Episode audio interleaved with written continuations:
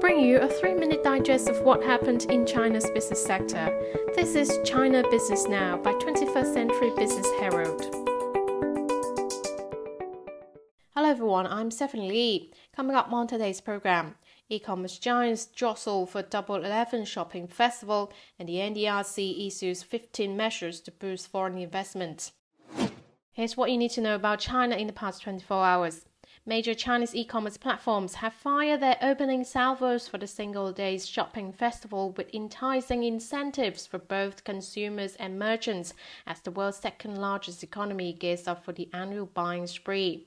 Pre-sales for the November 11 event on Alibaba's business to consumer platform Tmall began at 8 p.m. on Monday featuring upward of 290,000 brands. This year's festival will have the most diverse range of products in the event's history, with 17 million products available to over 1 billion annual active consumers on our platforms in China. An executive at Alibaba said this compares to just 27 vendors in the first Double Eleven gala held in 2009. Rivals JD.com, Pinduoduo, and Suning.com already started pre-sales on October 20, with still two more weeks to go until the highly anticipating shopping bonanza. Retailers are offering huge discounts to drum up sales. JD.com factors in a deduction of 50 yuan for each deal, amounting to 299 yuan across all categories and merchants, without having to get coupons in advance, and vowed the offering of a price guarantee of 30 days for more than 500 million items. JD.com also disclosed plans for enrolling new merchants from 267 industrial clusters across the country, aiming to help the progress of vendors with operations, supply chains, and digital transformation. Other platforms are pivoting toward an incorporation of their physical presence into online capacities. Over the Double Eleven period, 48 Suning.com outlets will be newly opened. Suning.com will also team up with local governments in Beijing, Shanghai, Shenzhen, Xi'an, Chengdu, and other localities to provide consumers with green theme subsidies. Experts noted that an industry reshuffle is well in the making, and future rivalries will focus on whoever can get a bigger slice of growing demand for life improving upgrades among domestic consumers. Another notable trend during the shopping festival, as market watchers pointed out, is an increasing preference toward local brands that are set to outsmart or have already outdone their foreign counterparts. Greater Bay Area Greater Future. Shenzhen announced Monday that it will issue no more than 5 billion yuan of offshore yuan local government bonds to the Hong Kong SAR in the near future, which will be listed on the Hong Kong Stock Exchange. According to the announcement revealed by Shenzhen Finance Bureau, the funds raised will be invested in projects including rail transportation and water pollution control.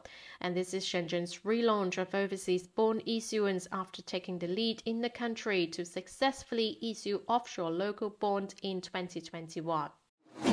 Hong Kong's chief executive John Lee said at a Tuesday press conference that the SAR government will closely monitor the Hong Kong stock market to ensure normal market order.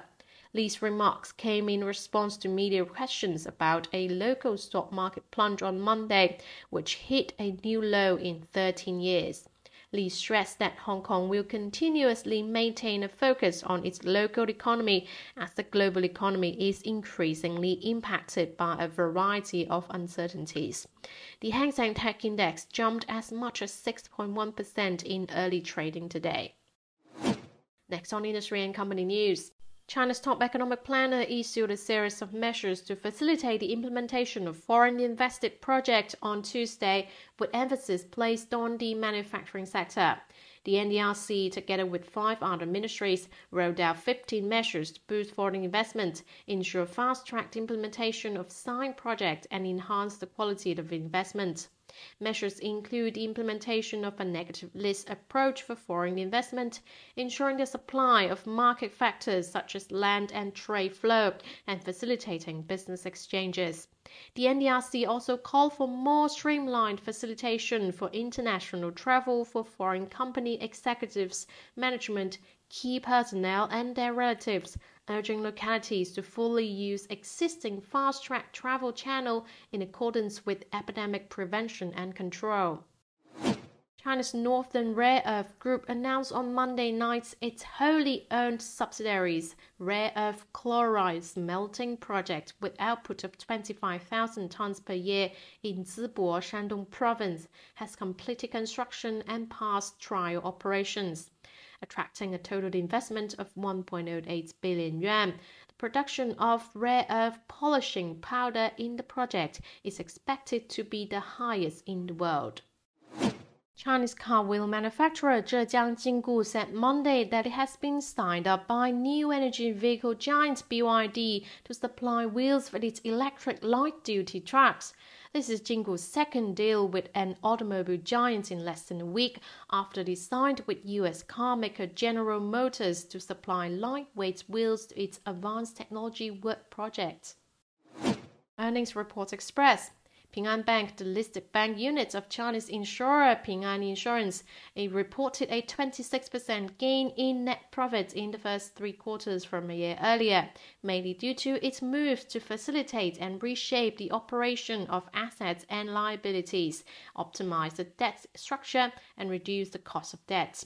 Net profit was 36.7 billion yuan in the first nine months, the Shenzhen-based joint stock commercial lender said Monday, and revenue rose 8.7% from a year earlier to 138.3 billion yuan. Switching gears to financial news. The People's Bank of China rolled out a set of standards via document to specify on the science and technology ethics in the financial sector, including low carbon, risk prevention and control, fair competition, data security, and so forth, raising a number of requirements for companies in fulfilling the mission of finance serving the real economy and abiding by the bottom line of legal compliance according to a report by the 21st Century Business Herald citing multiple sources. The document defines fintech as financial innovation driven by technologies, with its core being licensed financial institutions using modern scientific and technological achievement to transform or innovate financial products, business models, business process, and so forth under the premise of compliance with law and regulations. China's central bank and foreign exchange regulator on Tuesday raised the cross-border macro-prudential adjustment ratio for corporate and financial institutions to 1.25 from 1, making it easier for domestic firms to raise funds from overseas market as the yuan faces renewed depreciation pressure. China has broadened the scope of margin trading starting Monday, which is the practice of borrowing money from brokerages to buy securities, to include 37.5% more stocks on China's two exchanges, the Shanghai and Shenzhen bourses announced last Friday. The number of stocks eligible for margin trading on the Shanghai Stock Exchange's main board has been increased to 1,000 from 800, and those on the Shenzhen board has been expanded to 1,200 from 800. Wrapping up with a quick look at the stock market. Chinese stocks ended low on Tuesday as the yuan extended its decline to a near 15 year low following Monday's sell off. The benchmark Shanghai Composite closed nearly flat, while the Shenzhen component fell 0.51%. Hong Kong stocks finished slightly lower after swinging through the day. The Hang Seng Index closed down by 0.1%, while the tech index rebounded nearly 3%. That's it for today. Tune in tomorrow on China Business Now by 21st Century Business Herald. Goodbye.